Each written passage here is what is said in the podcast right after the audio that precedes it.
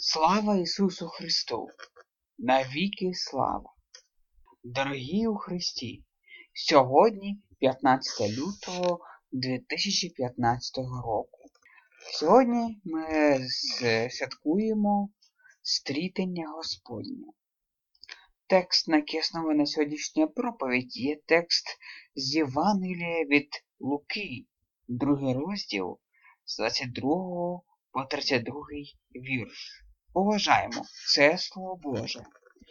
І коли минули дні очищення згідно із законом Моїсея, то принесли його до Єрусалиму, щоб поставити перед Господом, як то записано в Господнім законі, кожне немовля чоловічої статі, що відкриває лоно, назветься святим для Господа і щоб скласти жертву згідно зі сказаним у законі Господнім дві горлиці або двоє голуб'ят.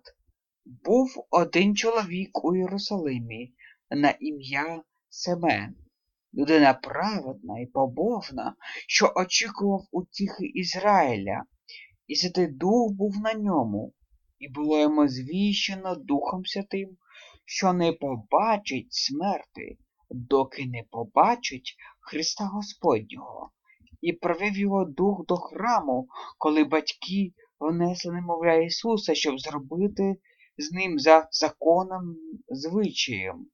Він узяв його на руки, віддав Богові та й сказав Нині відпускаю твого раба, владико, згідно з твоїм словом, у мирі, бо мої очі побачили твоє спасіння, яке ти приготовив перед лицем усіх народів світло для просвіти поган і для слави народу Твого Ізраїля. Миром усім у Христі. Амінь.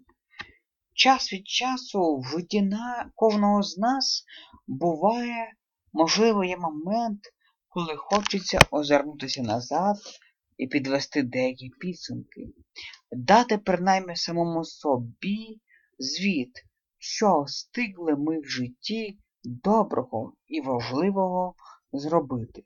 Або хоча б так, що з нами в житті важливого, хорошого, доброго сталося.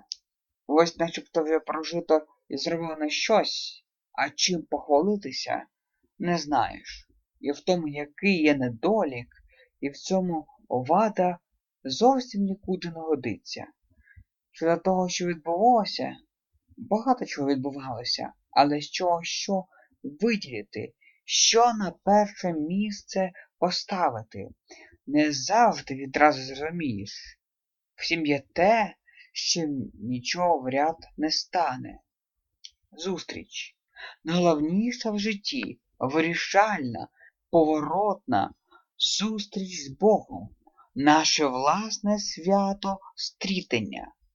Ми можемо не пам'ятати його дату, не мати його зображення, фотографії, забути якісь пов'язані з ним обставини, і все одно, якщо цей день був, якщо зустріч відбулася, то все недарма, тоді наше життя є недаремним. З тексту ми бачимо, що Ісус був принесений в храм. Це зробили для того, щоб виконати Божий закон, призначений час, тобто на сороковий день після народження для їхнього очищення, очищення матері і дитини, бо так говориться в законі. Наш Господь, хоч не маючи ніякої нечистості та гріха, підкорив себе цьому встановленню, тому що Він візьме гріх на себе замість нас. І все це для того, щоб через обрізання Христа і ми, в силу нашої єдності і спілкування з Ним, могли стати обрізаними духовним обрізанням нерукотворним. В ньому ви були обрізані нерукотворним обрізанням, скинувши смертне тіло в Христовому обрізанні, а через очищення Христа духовне очищеними від скверни і зіпсованості, які ми приносимо з собою в світ. Немовлятко Ісус є первісток. Він був представлений до Господа до одного з дворів храму, бо закон наказував кожну дитину чоловічої статі, що розкриває пробу, потрібно посвятити Богу. Христос був не просто перворідним Марії, але єдинородний Син Божий і був названий святим Божим, як ніхто ніколи називався. І тим не менш, він був представлений Богу, як і інші первістки. Його явлення до Господа означало, що він представляв себе Господу як посередник, покликаний наблизитися і приступити до нього.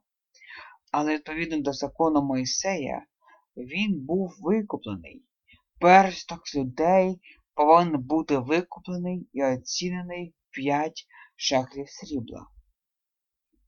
Мати Ісуса принесла своє жертвоприношення, представивши перед Господом свого сина, якому належало стати великою жертвою, вона могла бути звільнена від іншої жертви. Але так було сказано в законі Господньому, і тому і тому закон, який був ще в силі, тому повинен виконуватися. Отже, вона повинна була принести жертви пару горлиць або два молодих голуба. Якби Марія могла собі дозволити, то принесла в ціле палення однорічне ягня і голуба в жертву за гріх. Але так як вона була бідна і не змозі була заплатити ціну за ягня, то принесла дві горлиці. Одну на тіло палення, другу жертву за гріх. Це поступок вчить нас кожному нашому зверненні до Бога і тим більше з якому, якого-небудь особливого випадку дякувати Богові за його милість до нас і визнавати зі скорботою і соромом наші гріхи проти нього. І в тому і іншому ми повинні віддавати славу йому, і у нас ніколи не буде нестачі в приводах як, як для того, так і для іншого. Христос не був зачатий і народжений в гріху, як інші, так що його випадку не було причини для цього, як у випадку інших. Однак, оскільки він став під законом, то виконав його і в цьому. Йому належало виконати всю правду. Дорогі брати та сестри, пам'ятаєте, що відбувається після служби у день надвечір'я Різдва Христового? За церковною традицією вимикається світло, і вся парафія запалюють свічки у своїх руках і співають їм тиха ніч. Здається, в цей час весь світ замирає перед народженням Христа. Сьогодні ми святкуємо стрітення Господнє. В місті Єрусалимі жив один чоловік на ім'я Симеон. Симеон вірив у те, що прийде Спаситель людства. Симеону було проголошено Духом Святим не бачити смерти, доки він не побачить Спасителя світу. Симеон очікував Спасителя, бо він знав зі Слова Божого, що Христос має прийти для того, щоб спасти всіх людей. Євангелист Лука каже нам, що Симеоні був Дух Святий. Це означає, що Симеон був віруючим і покладався на Господа. Симеон мав особливу обіцянку від Бога побачити Месію, Спасителя людства, що був обіцяний Богом нащадкам Авраама та Якова. Припровадений той день в храм Духом Святим, Симеон побачив дитятко та, взявши його на руки, підніс хвалу і славу Богу. Слова Симеона звучать як псалом подяки Богу за те, що Бог виконав свою обіцянку і ось посилає Ізраїлю порятунок.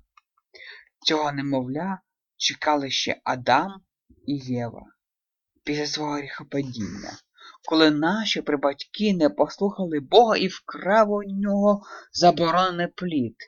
Цей непослух зіпсував род людський, і ця зіпсутість почала передаватись від батьків до дітей.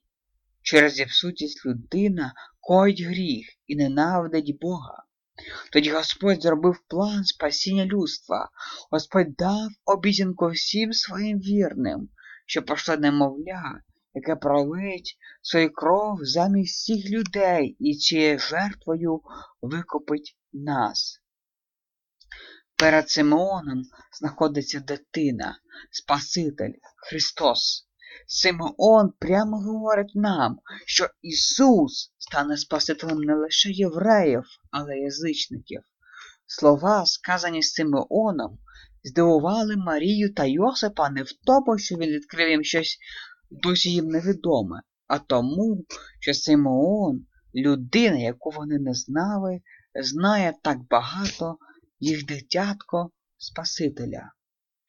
Симон почуває себе біля немовля Христа, як біля великого світла, яке світить у темряві гріха, і приголошує Симеону і всьому світу, що народився Спаситель, народилося немовля, що весь світ викупить своєю смертю.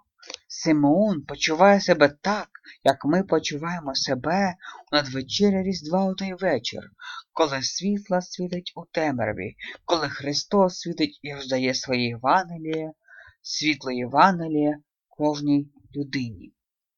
Симеон розповів Марії, що син її стане предметом сперечань, точніше знаменням, щодо якого виникне чимало сперечань. Народження Христа стало чудовим знаменням виконання Божих обіцянок. Але світ повстав проти нього. Симеон відкрив Марії, що народження сина обіцяє сильний біль, як від меча, що принизує душу, бо він посланий на падіння на повстання багатьох в Ізраїлі. І тут Симеон говорить тільки про Ізраїль. Протягом усього свого земного служіння Ісус проголошував, що єдиний шлях досягти Царства Божого, якого так довго ждає народ, це піти за ним. Ті, що стали, це ті, що зайшли, знайшли порятунок і в кінці будуть з Христом. Ті, що впали, відкинули Христа та Його Євангелія. Христос тільки дитина, який світить у майбутньому викупити всіх людей, виконати закон, а кінцем його перебування на землі стала його хресна смерть та його Воскресіння, яке доказує нам, що Він є істинний Бог. Його Воскресіння вказує на майбутню нашу зустріч з ним під час нашого Воскресіння, заради якої він був народжений. Ісус на проти свого земного служіння нам з багатьма людьми зустрічався і змінював їхнє життя. Сьогодні він продовжує з нами зустрічатися у своєму слові, у святій вечері. Коли він прийде, ми побачимо його своїми очима, як колись бачив його дитиною Симеон. Коли він прийде, всі мертві воскреснуть, як колись він воскреснув з мертвих, а ті, що ще жити будуть, одразу преобразяться, всі отримують зовсім нові тіла. Ця плоть вже не буде гріховною, як колись було за старих часів. Всі люди воскреснуть, і Ісус буде судити усіх, віруючих Він виправдає, а грішників, що відкидали Христа, засудить на вічні муки. Тоді ми зустрінемося з нашим Господом, і після Воскресіння ми будемо жити з Ним, з милосердним Богом, яким колись ми зустрілися. В той вічний час ми матимемо вічне спілкування і вічну зустріч з люблячим нас Богом, Отцем, Сином і Духом Святим. І мир Божий, що вишив від всякого розуму, хай береже серця ваші та ваші думки у Христі Ісусі. Амінь.